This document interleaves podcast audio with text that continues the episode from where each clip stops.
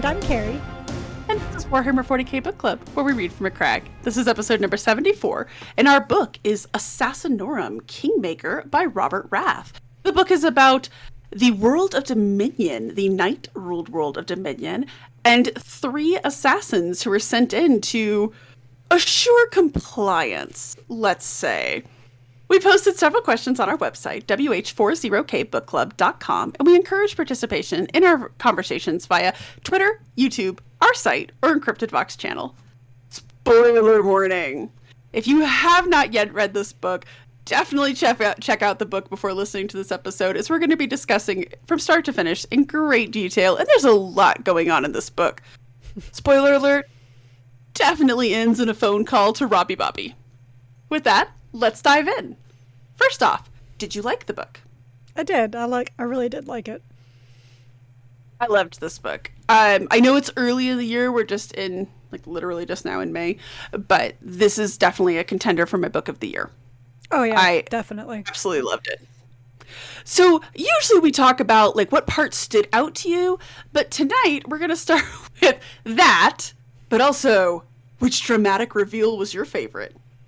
A lot of dramatic reveals, a lot of like monkeys pounding keyboards. Dun dun dun. Uh, probably finding out uh, who shot Raken in the first place and why. Yeah, uh, yeah. That it wasn't really even him they were going no, for. Collateral damage. That sucks. Gwen. That sucks that he was collateral damage. I so from the beginning, pretty much from the beginning. About the time they land on Dominion, my husband and I were like, the king's dead. And he has been dead. Like, we were definitely on board with that.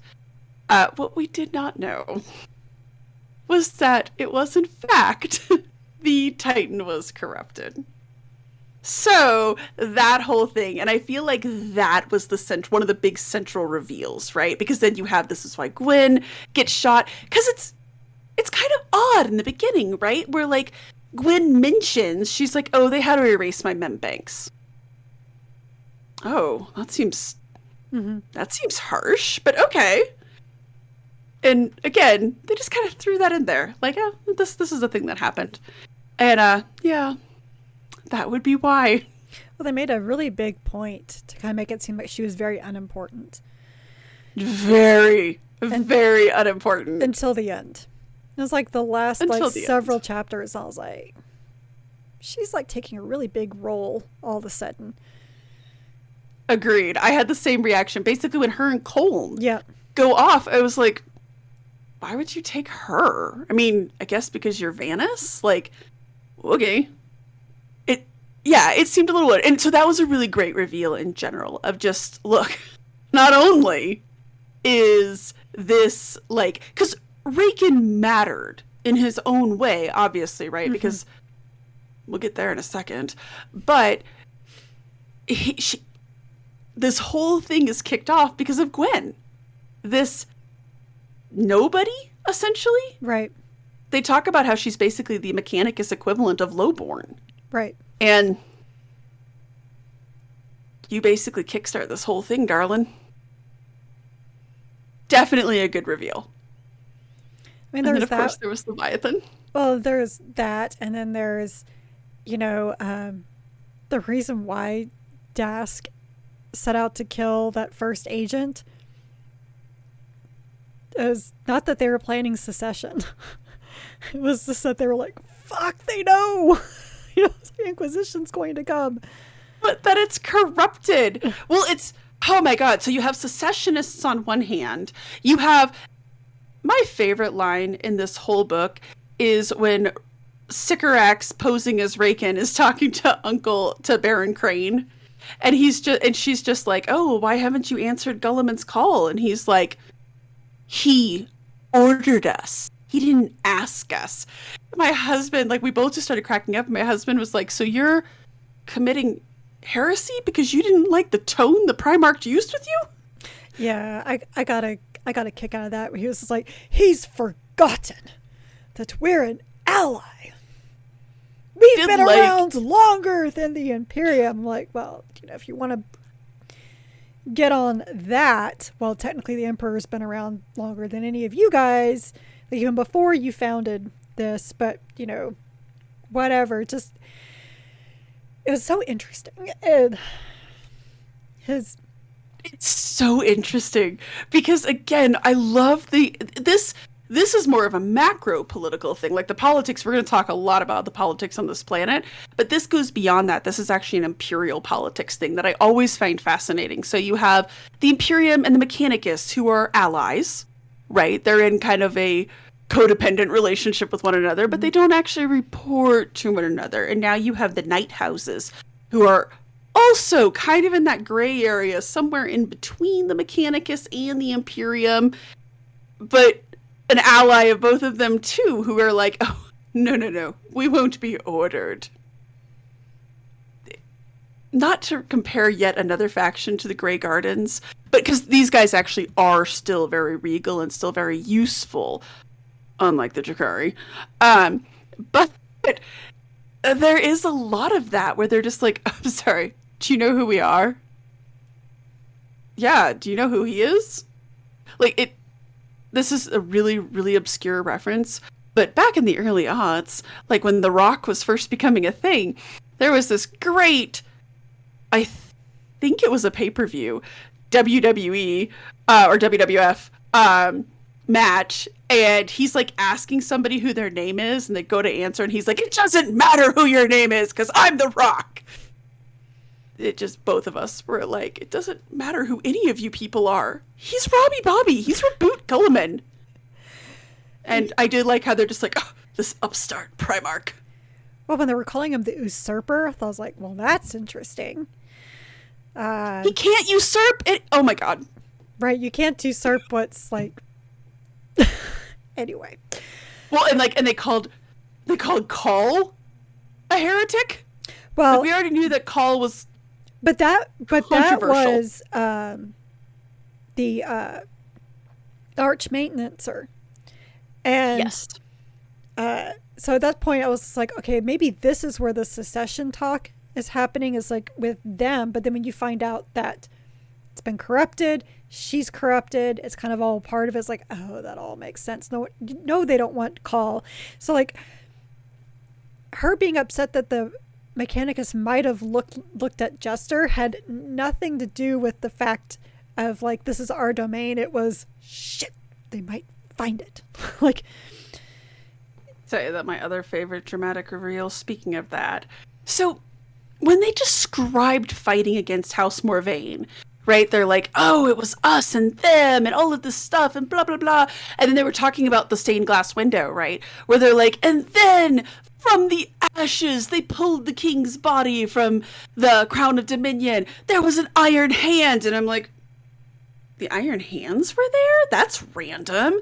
But they don't mention the iron hands anywhere else in that battle.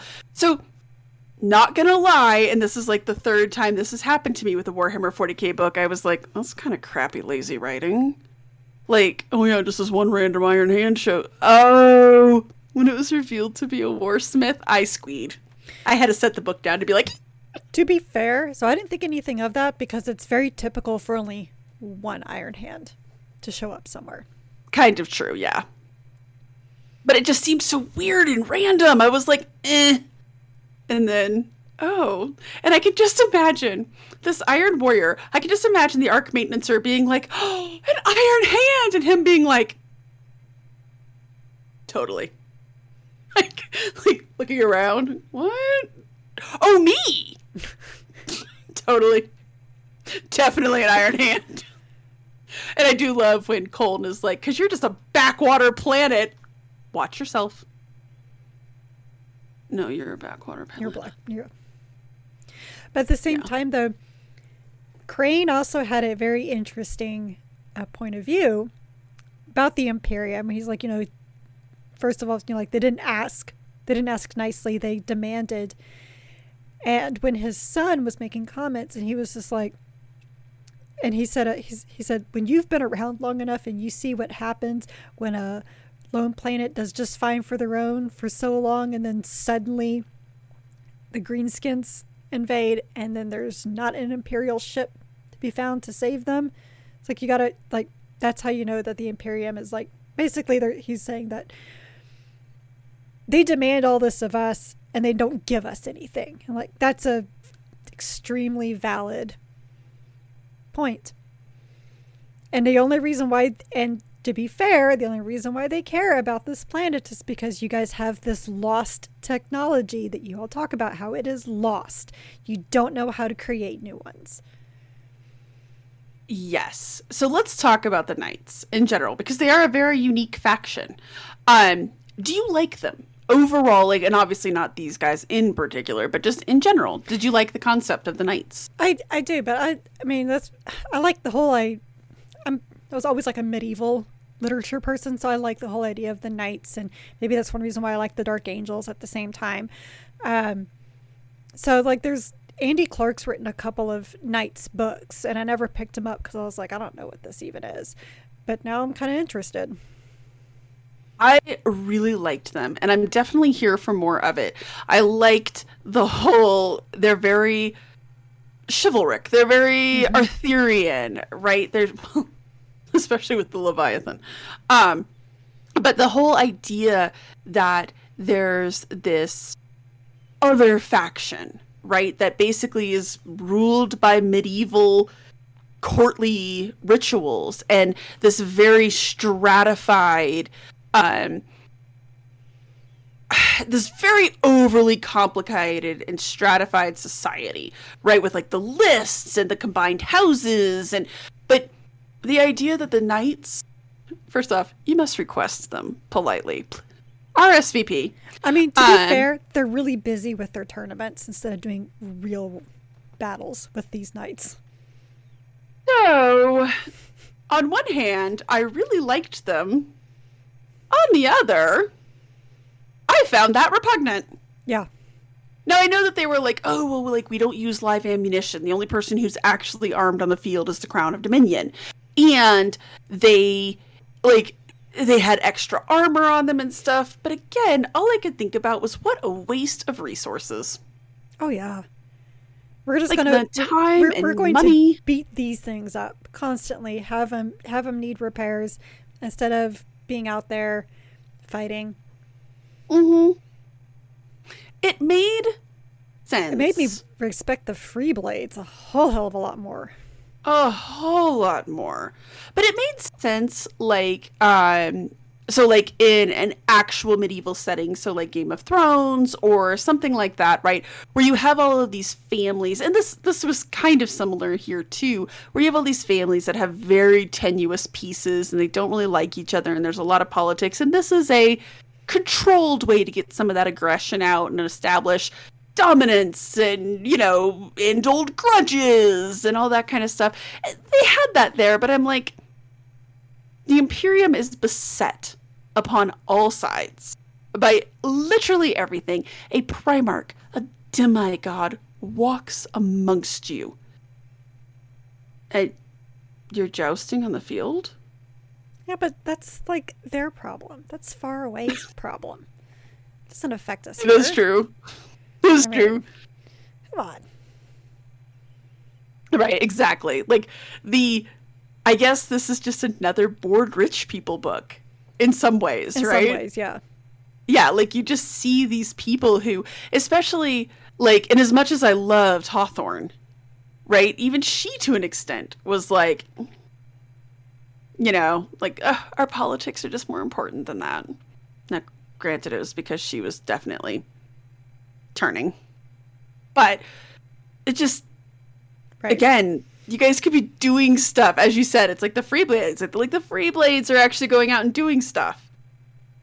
Speaking of doing stuff, what did you think of our team of merry murderers? you know, in many ways, this group reminded me of the band in Nemesis. Uh, just because different factions all together trying to work together just the little quips back and forth. I was here for that. I loved it. I and I thought they played so well together, right? Um to be clear, the moment at which Wraith and Sycorax got engaged oh, was it. when she was when she dug the new king out of the night and held him aloft so that Wraith could headshot him. I was like, these two are engaged now. Oh, see, I thought you um, were going to say they were engaged when she gave him some polymorphine. Oh, they definitely hooked up then. Um, but no, that was like I was like reading that and I was like, this is peak Warhammer 40k romance right here. But it also shows how well the temples work together, right? Like I say it facetiously, but it also just shows like obviously not every case is a shapeshifter lifting it up so the sharpshooter can get it, but they just bounced off each other so well. That murder montage where they start going through and killing all of the people that the council is talking about to elect. Oh my god. Um that what did that remind me of? I think you had actually reminded me of a scene in Dick Tracy when uh Dick Tracy. Warren actually, Beatty, Dick Tracy. Yes, Warren Beatty, Dick Tracy. Where they, uh, where he's Continue. like spying on. Uh, God, I remember. God. I don't remember the main bad guy's name, but uh, Al Pacino plays him. But he um, was he flat top? No, no, not no, no, no, not flat top. It was Big Boy. Something like that. Big Boy, I think. Yes, Big Boy. Uh, but he was short. That was like the funny thing with it. Anyway, he um and so it's like any any of his things that he called in, there was somebody there to arrest them because they because they were spying on him. It just really kind of reminded me of that, except that I heard much more upbeat music than there was in, in Dick Tracy because Madonna wasn't singing for starters. Uh, but yeah, that that that cracked me up. It's just like, oh, so this guy's next. What do we know about him? Oh, I'm on it. I, I love me a good murder montage. Love one. Um, and that was phenomenal, especially because like they'd be like, "Oh, this person, oh, that person's dead," and I did like when they were like, "We haven't told anyone about this," and it was all kind of happy little accidents, right? My right. favorite one was the woman who they catch in her carriage as she's driving oh, yeah. into town. Yeah, the peasant revolt, and Sycorax is like, "Yeah, I barely had to do anything to light that kindling. And um No, that was yeah. Coln. who had like spread Coln I think Coln dispersed the information and Sycorax like made like one comment at the bar. That's what she said. And she's like, barely had to do anything there. like, y'all want to go kill a noble? Yeah, we do. Uh, cool. Let's go. That's how I imagine that scene going. Like, oh, all right, lead the way. like, oh my god, um, that was great, and I loved how everybody brought a strength, and I did like how in the beginning Wraith's like, I'm gonna be the leader, and then very begrudgingly he has to realize, okay, I'm strong, I have my strengths, but I can't do what Coln and Sycorax can do, mm-hmm. and that was that was fun. What did you think of them, like as? people. So like with their abilities and just their their behaviors. Like one of the things that shocked me is that I, obviously I knew that the um I knew that the uh the Callidus need polymorphine. It didn't even occur to me that they would be that like hooked on it. Like when she was just like, "Oh, my muscles will fall right off my bones." Also, if oh, I was just like, "Are you a drug addict?" She goes, "Yeah, of course I am." Duh. Like it's. that too, and he's just like, "Are you a drug addict?" Yeah, the whole temple is. Like, spoiler alert. right. Because I think everybody knows, and I did like that too. Like everybody knows that the Eversors are crazed drug addicts, right? Everybody knows that, but they don't know about the other temples. So he's just like, "What do you mean you have to have polymorphine?" Duh. like, and the whole idea of the muscles just sliding off the bones just really hurt me on the inside. If you've ever torn a muscle, like I just imagine it like that times 10. Like, mu- muscle belongs attached. but when they ever they described her shape shifting too, and I did like when Raken when she talks about like her face shifting and he's like ooh and she's like so people die every day you just have to talk to someone who makes you uncomfortable right I loved that, but the whole description of her like shape shifting, that scene when Wraith is tracking her and he talks about her like through that hole. I was like being a serpent, and he was like, she's a, yes on her belly, and, and even he was like, ew. like, it just all of these guys are cool, but like Wraith, right? When Wraith is like, I barely sleep, I like we are so conditioned and coded and then you have Köln who has so much information going through her head. There it's interesting because every time we get to see these human characters they're all strong amazing characters and yet so fundamentally broken as people. Because that's what it takes. Right. Like and i did like when like when wraith when Sycorax would be like you don't understand how people work like I liked when he was like, "Well, can't you go seduce him?" And she's like, "Okay, let's break this down." I liked that too because it wasn't like a tawdry, that's sexist and misogynist moment. She's just like, "Okay, you've been locked up for two weeks, and all of a sudden a pretty nurse comes in who wants to bone you, and you're not going to be like, what?" she's just like, "That's the dumbest plan I've ever heard of." Well, I mean, just the fact that she's like, "Look, we just can't go do this thing. Like, I just can't turn into like this, you know." Sex on a plate and it's going to work. Like you have to think about how yeah, just yeah. You know, cuz like even when when when she was picked up like on her mission, you know, who knows how many weeks she'd been studying that character and what that guy needed, you know, all these things. Yeah. And of course they they set you up to think that she's going to be the kind of giggly girl and nope, she's the dude. Like right she was just so much fun. But I did love that way. It's like you don't even understand how people work, do you? And he's like, not really, no. Well, no, because he just lines up shots and takes off their heads and moves on. And sets a really mean landmine. yeah. that, that scene was great. I uh, that was very cinematic too. While he's like sniping the th- people yeah. out on the field with Sycorax and like turning behind him to shoot people coming up the stairs. Yeah. Just well done. Well done. So I do have what one you... complaint about the whole book though. Tell me. I got really, really tired of the um this person's probably dead cliffhanger. It happened a lot. Um, like, uh, gosh, like n- near the end, like Sycorax, uh, like wheeled around, and next thing she knew, she's looking down down the barrel of a gun and heard the click. Meanwhile, over here, yes, yes, that happened like at least three or four different times. And I was mm-hmm. like, okay, look, at this point, like, so when they said Köln was dead, I didn't believe it. If he hadn't done so many cliffhangers like that, I would have believed Köln was dead and probably been very upset because Köln was my favorite character of the whole thing. Uh, so like, who was it? Who was it? Oh, it was Wraith.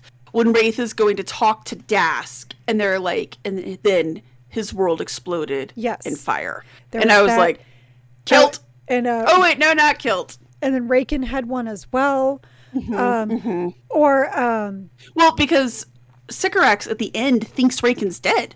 Because remember when she's charging in Jester, right? She's like when she says she's just like this is for Raken, right? Bro's Bro's alive, which that was like the perfect cover, by the way. So the Leviathan could still be the pilotless knight because Raken's pilot and Jester. Everybody right. saw him get in happy little accident. I loved that scene too, by the way. That was a scene that stood out when she gets into the into Jester at the oh, end right. there, and Jester tries to kill her, and she's like, "Fine, I'm an assassin," and then Jester's like, "Go on." Wait, what now? Now, now we're listening. And I did like when she realized that she could make Jester move like her, rather than trying to just move Jester. That was well, right because well, she said she didn't realize how much Jester had been fighting her and at that point, when they realized, when the spirits realized what was going on, they just they let her go instead of because like uh, Gwen said it, and I know that the arch maintainer also said it that the machine doesn't serve the man, the man serves the machine. So it's that constant fight. Yes. I loved that whole concept. It reminded me so much of Avatar The Last Airbender. Whenever Aang would go into the avatar state, mm. he would get to talk to all the previous avatars. Right. The um the one that was constantly like, This is not Raken. That voice was 100% Kyoshi. Let's be real. Um so did you so the the whole move the whole book the movie the book kind of revolves around the politics of dominion first off did you did you like their political their structure? Did it make sense? The old structure, I should say. I mean, yeah, it made sense. Didn't mean it was like any good.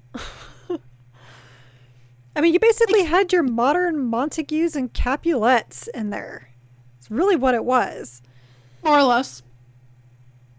But I liked the idea that they I mean, both the had legitimate claims. Pretty much. I did like that they both had legitimate claims to the planet and you could see how right that would have caused a real kerfuffle. Well, I mean, it's something that's realistic too. Like it's it's stuff that happens like in real life. Yes. Yes. And I liked the whole idea that they have like this they have they have a structure to deal with this. Okay? So we'll send people from the houses to make this one unified house and there you go.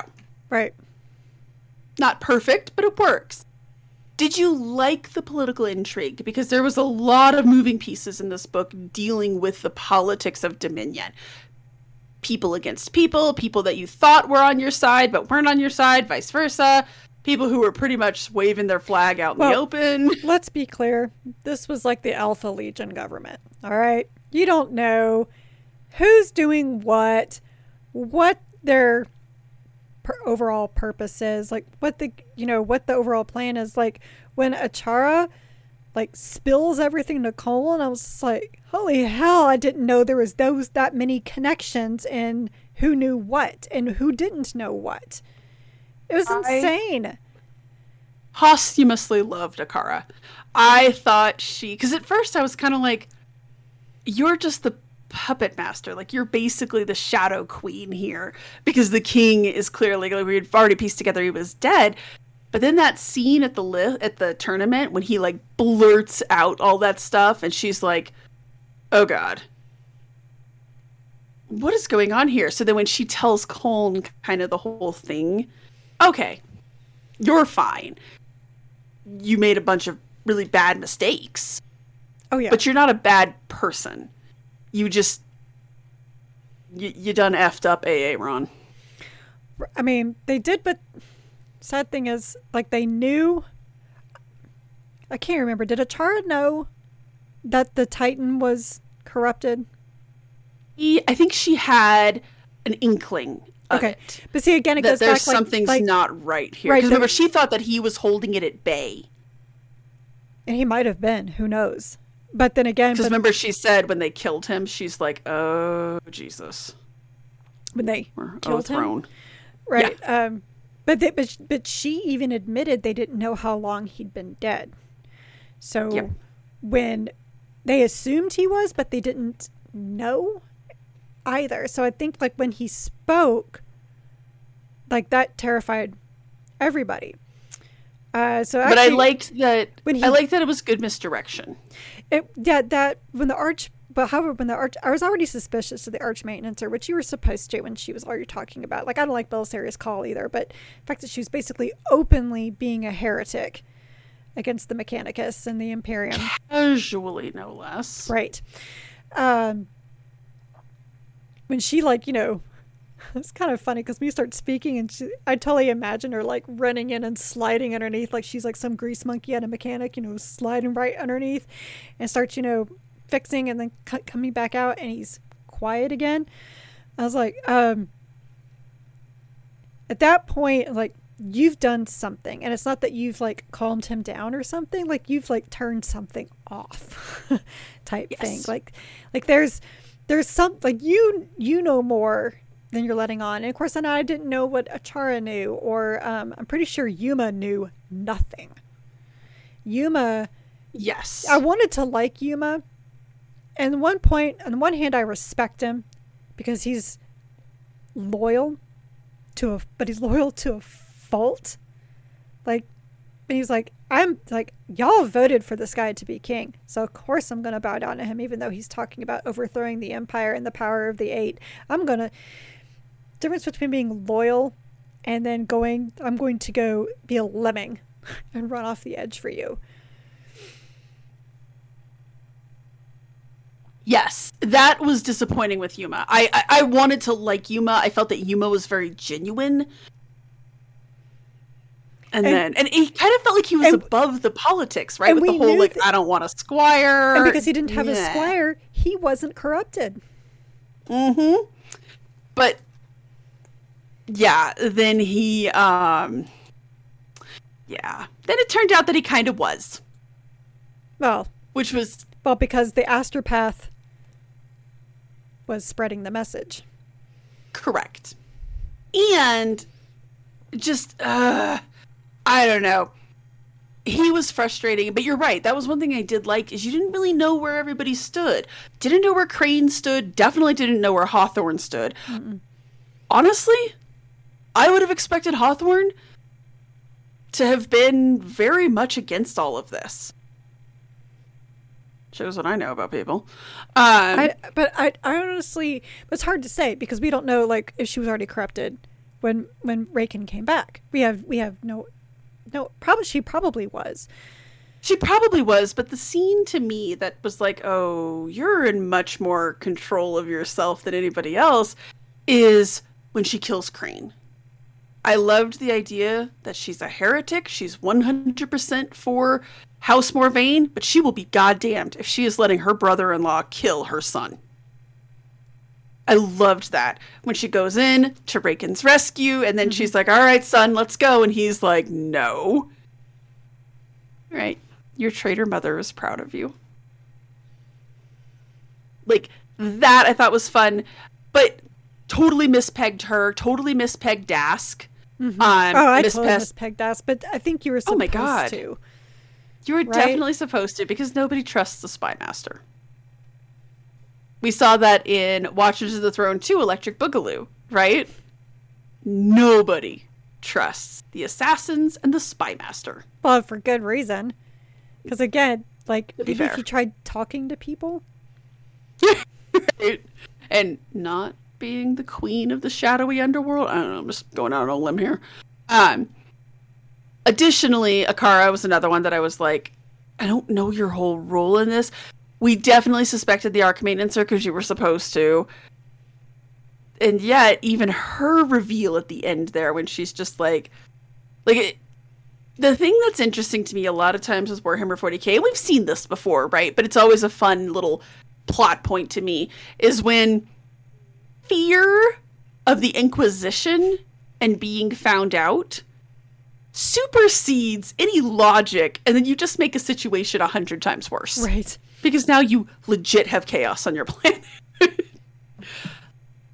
Before maybe i don't know maybe the inquisition comes down they ask some uncomfortable questions you have to go through some weird stuff they definitely kill a bunch of people.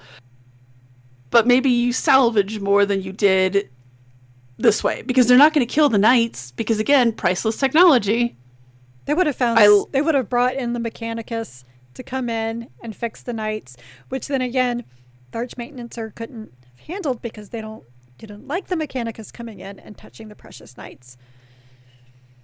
It's all so territorial. Well, that and oh my gosh, I think she said it. I think Hawthorne said it, and I know Crane said it, where they all said that new is heresy because she said new technology Loved is heresy, that. and he was just like, there he he was when Crane was going off about Guilliman, he was like, he's changing things. That's heresy. Which of course makes you think of Wayne's World, like we fear change. We fear change. we actually made that exact joke. I mean, complete with like a hammer and the moving hand. And the hand. Yeah, I mean, it's just it's perfect. It's absolutely perfect. But, it is. But yeah, but that's why they don't want the Mechanicus looking at the knights. Most mm-hmm. likely is that they don't want them to be able to make them better or figure out how they're made because that's not how history dictates and that's just how we are. Or the whole spirits of the ancestors thing. I don't see why they'd have that... a problem with that. We always talk about machine spirits and shit. How is this any different? Yeah, but it's not literal personalities. Like, I will say that was the one thing that I found exceptionally interesting, especially with the Leviathan. When the Leviathan started talking to Raken and was basically pulling a lady of the lake and is like, You need to now defend your realm, will you? Ancestors question mark? AI question mark? This is all like Dark Age of technology stuff. Nobody knows how it works. Because you remember there's that really interesting scene when Sycorax is telling Kholn, she's like, oh my god, I had to talk to the ancestors. And Kholn's like, watch it. You're not actually talking to the ancestors. It's just like a simulated program, basically. And Sycorax is like, sure.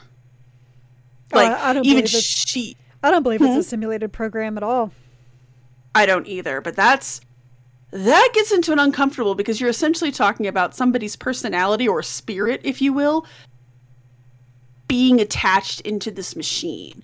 Or the other option being that it is some type of AI that basically, because you, Carrie, piloted this knight for so long, the AI has taken on parts of your personality and is like, oh, Carrie would say this right here.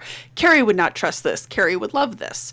Like, there's so many weird, uncomfortable questions there that they do not want the Mechanicus or the Inquisition looking at, right? Because all you need is see, one person. I don't see to that decide. anything different than the machine spirits. This was like the first time I was like, okay, I get the machine spirit now, but if you're saying that's not what the machine spirit is, then I, then I think the machine spirit's full of shit, and this is like the real deal when we talk about machine spirits.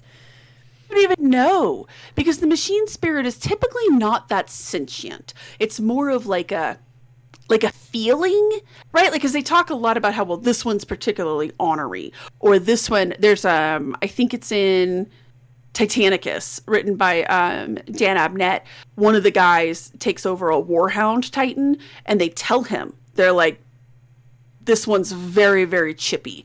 You're gonna have to really fight it."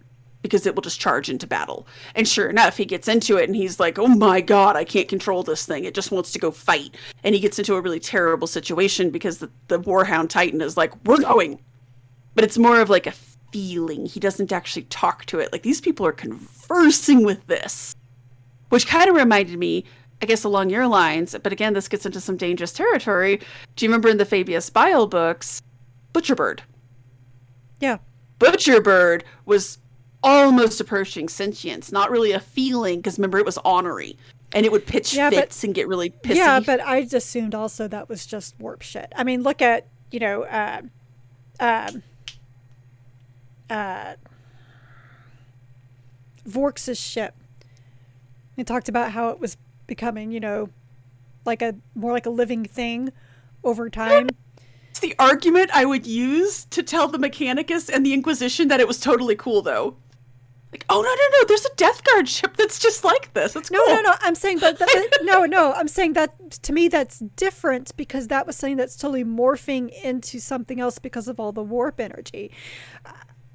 I mean, if we're going to get into the semantics here between machine spirit and like warpcraft and everything, well, count me out. I'm because I fair because honestly, the uh, whole thing with the whole idea with the Omnissiah of the machine spirit like just for whatever reason rankles me in 40k like i have a big problem with the whole idea of the machine spirit.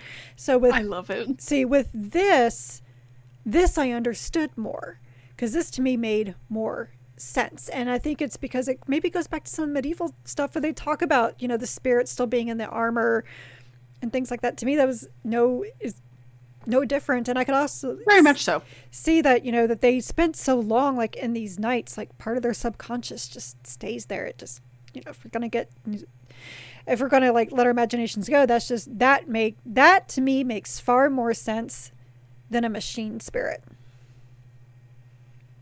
I really like the concept of the machine spirit but and this is like a whole like i i could fill an hour just going through on my philosophy on this because i have a lot of like what is this? Is this AI? Like, what are we approaching here? So we've touched a little bit on this, but how do you feel about Raken in general as a character? Did he were you invested in his quote unquote redemption? I really liked him.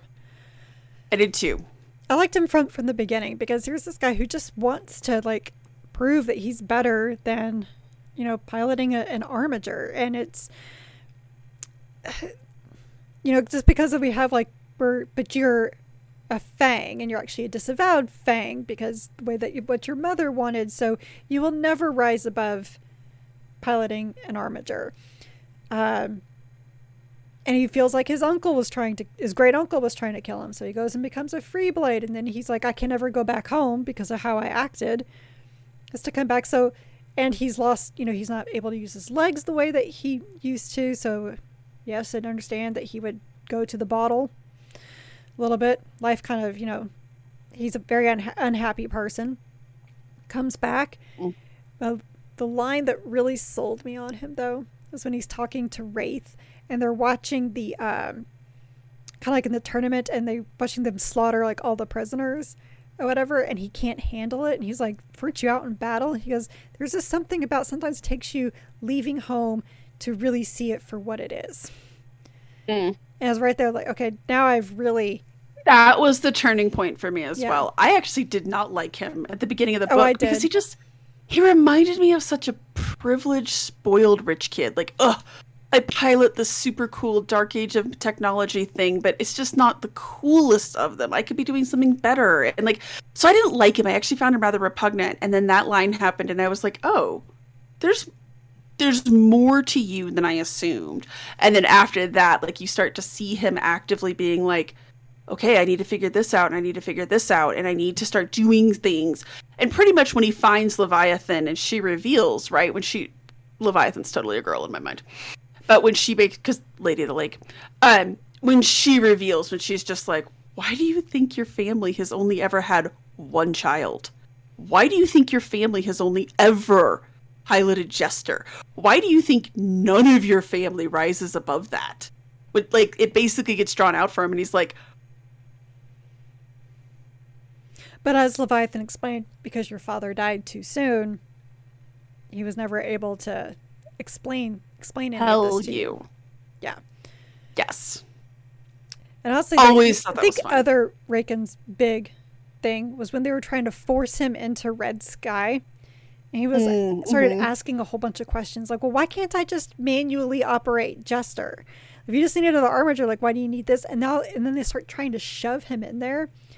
And he's, but the fact that he was actually asking questions, like right there, it's like, yes, now he had grown as yeah. a person. Like, well, why yes. do you want me to do this? Why are you forcing me into this? I almost feel like his his time I didn't, with I didn't like Vasa anyway, so it was fine that she got killed. Mm, there's a few characters that that end scene when I think it's Vasa and that other dude are like the dogs snapping at each other and then they like f off into the warp. I was like, good riddance to bad rubbish. Mm-hmm. It's lovely when the trash takes itself out. Um, I yes, I, I liked that because it showed that you've spent like you've spent like two months around these assassins, but you've learned, you've learned to be like, mm, but why? But why though? But why are we doing this? Mm-hmm. So, did you see, like, we've talked about some of the plot twists here. Did you see any of them coming? Were they effective? Did you like them? Because there were a lot of twists in this one. There were a lot of twists, and honestly, I didn't really see any of them coming. Like, I didn't expect the king to actually be dead. Because, you know, he spoke. Oh, shit. Okay. Now, I didn't do. What I was actually kind of expecting with the king, though, was not that he was dead, but kind of a. um Oh, the Necron books we just read, kind of that situation where he's like a mad king, like not really all right, right. all there. That's kind of more what I was expecting mm-hmm. than anything. But I mean, there was no, there was nothing that that I saw coming. Like really, not even the ending with Kholn. Oh, oh my gosh, we'll talk about that in a second. Um, I so we saw two things that we kind of saw. One was that the king was dead. Long live the king. Cer- certainly, certainly did not see any of like how he died, why he died, what was going on with the Crown of Dominion. Like we assumed that he had been corrupted, not the crown. Um, and then I knew that the whole rebels in the hinterland thing, something was not right with that. The whole time I was like, mm, this is, feels like a distraction. This feels like there's oh, yeah. something else going on here. Did not at all peg it as being, oh yeah, we've been working with House Morvayn out there. Like, did not peg that. Did not see that coming. Did not see Morvayn coming, even though which I felt so stupid. Because in hindsight, well, they kept talking House about Morvayn, that battle over and over and over again. The number of times they mentioned Morvayn when they showed up, I was like, oh, huh, Morvayn. I felt so dumb. I was like, oh, I did giggle that one coming with those rebels. It was like you know they painted themselves in purple ink because they found purple ink. It's like, well, actually, no, they didn't. But Strider was red, Rao is blue, and red and blue make purple. like, I did like when he's like, and when you take Strider red and Rao blue, they perfectly make Morvayn purple. I was like, did did nobody think of that? Like, maybe make your colors green and yellow. Just I mean, throwing that out there. I giggled. I did too. Because I was just like, oh god, you guys. But it's funny. That, it's funny that you say that because then what? What color is Leviathan? Green. Green. The other. Very much not. The other primary color combination. Yes. Well, one other one. But yeah. Well, it's not a primary color, but no. it's yes. Primary color combination. Oh yes, yes. The the, the other secondary color. Yes. But I loved that, but I can just imagine it kind of made me giggle because I had like images of like people accidentally spilling the paint and making purple and being like, oh, "Clean it up! we can't have purple." Like, did nobody cross the streams in the past, or like did they just execute that person? Like, they might oh, have just made Morvayn purple. Sorry, don't trust anything purple. It's not purple; it's lavender. we threw some white in. It's fine. Um so let's talk about this because this was a big twist really quickly here. What did you make of the whole Astropath slash Kholn ending? And did you see that coming? I did not see that coming. Um, a lot of it kind of reminded me of the end of the book, uh, Space Odyssey 2001, where I'm just like, how did we get here? And there's like the Star Child thing. Like, wait, what? Did I miss something? And like, I remember the Astropath. I remember mm. that hmm. being mentioned, and I remember right. when it dawns on her, there's an astropath. That's how the message is getting out. Correct. But guess for me, it's like I understand why she wants to go find this missing memory chip. Like she needs to find this thing. It's very, very important because that can like reveal like a whole bunch of blah blah blah blah blah. But I guess I don't understand fully why that has to be done off the books. That's the part that I had trouble putting together. I understood the I understand the who, what, when, and where. I did not understand the why. And I felt really bad because I was like, we got to the end of it, and I was like, dude, I think I missed something. Like, did I tune out? But my husband was like, yeah, I'm not putting together the why either. And then we were talking with friend of the show, Panty Mauser, and she also was like, mm, I'm not sure I understand the why either, but I'm here for it. I'm here for it too oh, because yes. I think really funny thing too is that Panty also mentioned that Kholn was her favorite character. Well, I think Gwyn, but also Kholn, and I really liked Kholn too. She was probably the most human of the assassins, but yeah. I wouldn't, I wouldn't trust her in my house. Oh well, at no. All. She'd just look around my room and probably find like ten things that she could turn against me. Like just with information, right? right? And then the whole house would be bugged when she left. For sure. I'm intrigued. I know that there's a bunch of short stories with all of these characters. I'm going to go and read all of them now. Um, apparently, there's actually a short story where Sycorax kills Quivarian. Mm. So, gotta go read that now. Um, I'm hoping that we get to see more of them. Like, the ending in general, where do our assassins go from here? We have Kholn off the books trying to hunt down the astropath and what's going on there. We have Wraith kind of turning down Sakaris Primus, but kind of keeping that option open just in case. And wanting to work with Sycorax again. Who definitely has to go home to her temple because she literally can't live without polymorphine. Right. But they're also sleeping together, so there's a little bit of a romance there. Hey, she says, she's like, you're sleeping much better now. Little nice Caiaphas Cain type. Shit, I, I didn't even put that together. I did not put that together. Oh. At all. It could just be me hoping, but when she says, she's like, You're sleeping better. Not like this, oh, you told me that you're sleeping better. Just factual, you're sleeping better. It's also Sycorax, though, let's be real. She could just be tiptoeing around in the air vents, slithering. And she's like, Oh, he's asleep. Hmm. But where do they go from here? I don't know. Let's wait More murder well, of course, murder and mayhem. I well, because there was there were politics with them too, right?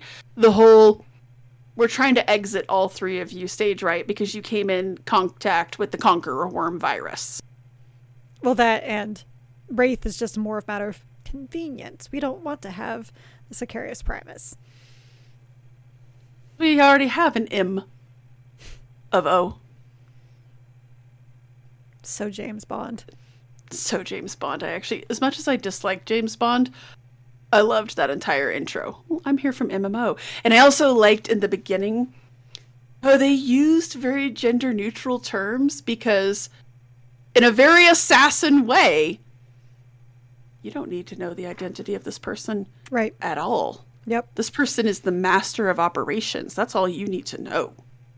Doesn't matter she, he, they, them, z, zer, doesn't matter. They are master of operations. I love that. That's so fun to me. It's like extra mysterious and cloak and daggery. Cloaks on top of cloaks. With the daggers probably in between the cloaks. Uh, at least two. Like they've got layers. Right. One on the outside, one in the middle, one on the bottom. It's like a club sandwich of murder.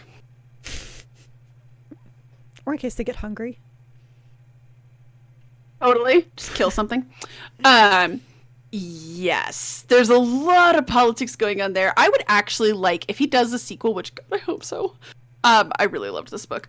Uh I would like to see a little bit more of the politics because obviously we're going to see that through Kholn, right? Because mm-hmm. she's trying to protect the Vanus. Um, I would like to see that. I would like to see a little bit more of that. I'd like to see them on another mission where they get to go and infiltrate and kill some people and do what they do best. But the Assassinorum is so interesting in general, right? Mm-hmm. Of course, I also wonder, like, does Guilliman know this happened? Literally has to end in a phone call to Guilliman. Not only, and we'll talk a little bit about Dominion's new political structure, but hey, Rob, do we lost a bunch of knights just in the fighting, and we lost a bunch of knights to House Morvayn. Anyways, okay, thanks, bye. Like this is priceless technology, and what was the the assassin's one directive? Do not destroy the knights. We also just destroyed a priceless crown of dominion. Yeah, but it was, it was, corrupted. It was corrupted. Not much you could do about that. Sorry, that one wasn't our fault. Blame the Iron Warriors. Next really, time you see Perturabo. I feel really bad for Dagger Crane.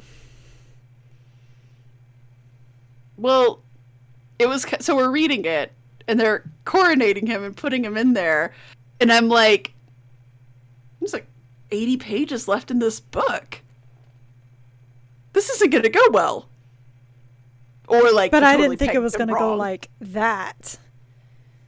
Not at all. As soon as they put the spike in and like he went like like froze up, and they were like, "Oh," and Cusmbert's Gwyn is like, "Oh, he's taking it really hard." Oh no no no no no no no no. this is not going to go well for him. I liked him. I thought he seemed like a genuinely reasonable guy who kind of remembered his oaths as a knight. Which is probably why he had to die. Well, he did not play the Game of Thrones very well. He did not play the Game of Thrones well. Neither did our assassins, technically, since they're the ones who essentially propped him up there. Whoops. Oh. Whoopsie. There's a little, like, They thought they had all the information, and it turned out they did not. They did not. Um, t- turns out the situation was way more complicated than they intended. Um, but also, much I, like a uh, certain Belisarius Cawl book that we read with the uh, what was that chapter? Uh, the yeah. Uh, uh, oh my god, I cannot think of who it was now. Keep on oh yeah, because you could never figure out why he was being all tragic and obnoxious. Of no, we're good. We do not need to resurrect our gene seed at all. Let's just go ahead and bring in the Primaris. Yeah, accepting it very very Ugh. well. Emperor si- Skies Scythes Scythes yes, the Emperor Scythes. Yeah. That's who it was. Um, poor Scythes. Um, Belisarius go. I guess I'm saying is that a lot of the books that are dealing with the Mechanicus as of late, things are not what they seem. Um, ah, wonder why I don't like them. Loved Gwen. Gwen was great. Our new arc maintenancer. So this definitely ends in a phone call to Robbie Bobby, but do you think Dominion will thrive from here? Like, is this all a good thing with this new power structure that they've essentially made? I think it will be, because uh, they're going to need to be united like this to uh, to defeat Morvayn. Mm-hmm. So I mean, technically, the story's not over because they're still out there, right? So yes, correct. So we have to have a second book, Mister Rath. Uh, yeah, we like need to have a second book. It's not. It's not even a. Yeah. yeah. Um, I like it, but I also kind of imagine because it's Warhammer 40k. This is great right now. Let's give it a few thousand years because I bet the old system was really great when it was first started too, right? After all their civil war, I'm sure they were like, "Oh, this is perfect. This is gonna be great." Ten thousand years later, or the next Tyranid invasion. I mean, let's be real. Um, I but I liked I like that they're set up really well, and I feel like that'll kind of maybe make the conversation a little better with Rob. And you call and just be like, "So, we lost a lot of knights. Um, house Morvayn gained some knights, but we did clean house, and we are we're coming to war. I just, also, I really wonder. I just really wonder if he knows about the Assassinorum. He might. I mean, because I don't. It's hard to say like what he knew at a. Uh, God, uh, words are hard for me tonight. Uh, we already because he did work what? with the well yeah, he did work with the it? assassins. It was the Lead. Electric Boogaloo book. What? Yeah, Watchers of the Throne too. Help me. Yes, thank the you. The Regent's Shadow. Yes, that that one. Uh, but we don't know if like he was like all part of the assassin Assassinorum, and it's probably because I still have in my head from the book Nemesis that he and Dorn were very against using assassins. I think we have a different Bob. I think because I think he really, I think he probably knew. Like when the Master of Assassins was like, "I'll take care of it." I'm sure that Guilliman wasn't like, "Oh, good, excellent, have them over for tea." Like, but although I did sure, love, I'm not sure he knew that they were even called because I think he sent out his summons and then you know, but they they had a plant there. I don't well, think I don't think they let Guilliman know that. Oh, by the way, it sounds like they're going to secede. I don't think they let him know that at all. They just took care of it because he has other things on his mind. Pretty much. Well, I think he knows that they didn't answer, so I'm sure he sends like calls up Terra on the old dog and bone and is like, "Fix the glitch." Right? Like I like I would imagine at this point a lot of Guilliman's conversations are fix the problem. Like I don't care what the problem. I know what the problem is. Just fix it. Fix it. Fix Although, it. Fix it. Josh, maybe he he might have known because I'm reading uh, Know No Fear. They talk about how his ability to multitask is insane. Like how he's able to keep one eye on the da- data streams while he's doing like all his other paperwork. Is able to file every little thing away. So yep. it's very possible. It's possible that he knows exactly what's going on here. It's possible that he just has like a guy. Like maybe he just calls up the I don't know if he calls up the Lords of Terra, if he calls up the head of the Assassinorum and is like, fix it. Like, I don't know who he tells to do it, or he just trusts them to get it done, right? I don't know exactly. All I know is that when he asked them to come help and he gets no response, that he was like, nah, that's not gonna fly. I need these guys. Um, I have no idea. I did like because he definitely knows the Assassinorum's a thing, right? But I did like because I think it's Dask who's like, "What if the Assassinorum's here?" And all the other nobles are like, "That's not even a thing." Yeah, that I laughed at that. Except for where it is, and they're listening in on you guys. I totally imagine them going, "They don't think we're a thing." all of them just look at each other and go. Especially Colm. Colm was giggling really hard. We already got one. It's really what exactly. I pretty much. Pretty much. It is uh yeah. There's so many layers to the Imperium. I love how they continually are like, oh, this doesn't exist. This doesn't exist. Oh, that's not a thing. No. But it is. An iron in a world where an iron warrior can be an iron hand, anything is possible. I'm actually surprised that he was just like, excuse you. Iron Hand? What? I can just imagine him laughing at his helmet, just like, oh my god. Because he says out loud, laughs in Iron Hands. exactly, laughs in Medusan. Pretty much. So, this, so, this was, I loved this book. This is definitely my front runner of the book of the year. I know that we have a lot of other really great things coming out too. Yeah. Um, well, I was like, when you said it was like your book of the year, I was like, no, I can't do that. And I was like looking through the books that we've read. I was like, my God, we've read a lot of good books. Like I, like I yeah. really like this one, but shit, I mean. I really liked Catachan Devil, and I really liked Volpone Glory, and I liked Steel Tread. Um, I liked Krieg. Yes, I God, Volpone Glory was if I had to, I'm looking at our list right now. If I had to go in order, it's probably Kingmaker, Volpone, Steel Tread. But then it also kind of depends on my mood because Volpone and Steel Tread might switch places a little bit. Um, oh, this is going to be hard. I can already tell with Throne of Light coming out soon. We are actually and this is partially because of me because I have an intense hockey travel schedule for the next two weeks. Um, we're going to do something a little different and dabble in the Horus Heresy for well, our next. I also book. don't have our next book. Mine hasn't even been I, shipped yet. Oh, mine's been shipped, but I'll have it on Tuesday or sorry Wednesday. Air quotes because I'll believe it when it shows up on my doorstep. Um, we are going to dabble into the Horus Heresy a little bit and read Sigismund by John French. This is part of the same series as Valdor and Luther, and I think both of us previously, when we still were running our Patreon, we both did. Uh, we both loved Valdor and Luther. I like hardcore went over the moon for Luther. Mm. So I guess what I'm saying is my expectations are a little high for this one.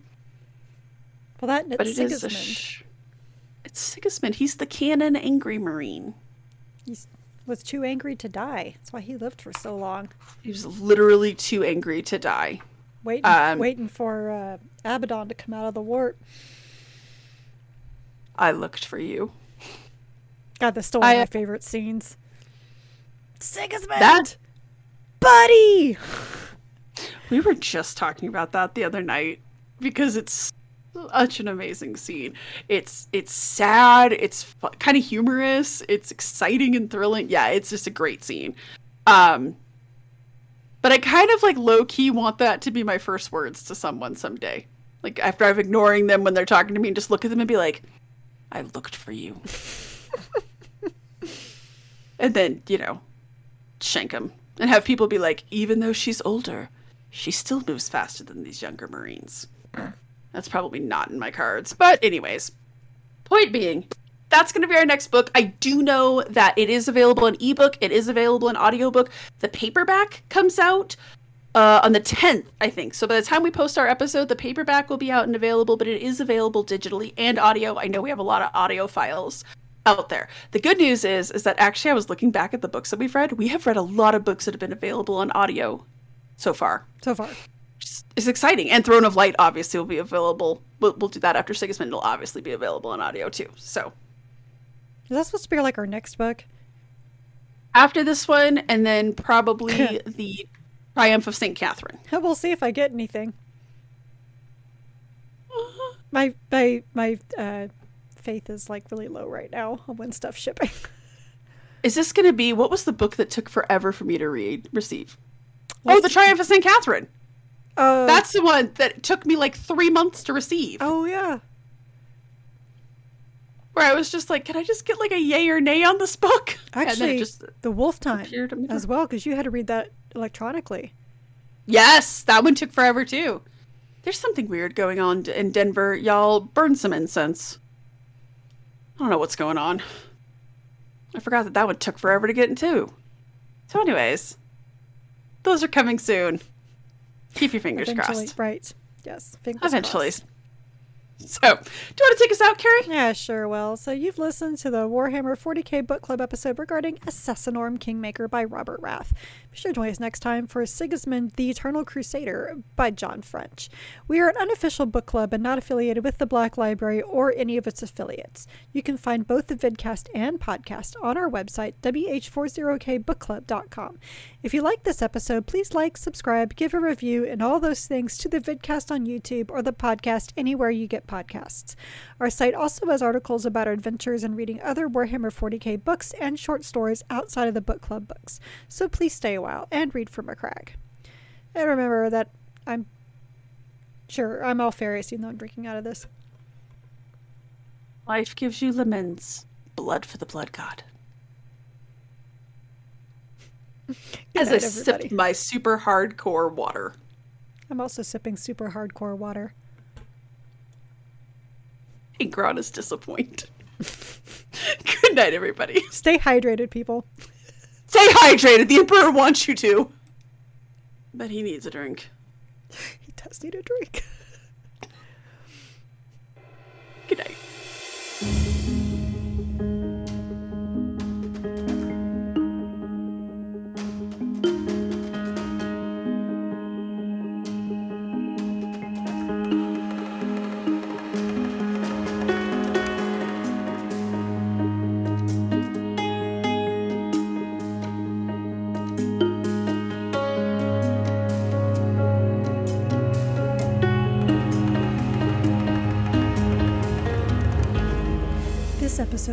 Warhammer 40k Book Club is hosted by Jen Bozier and me.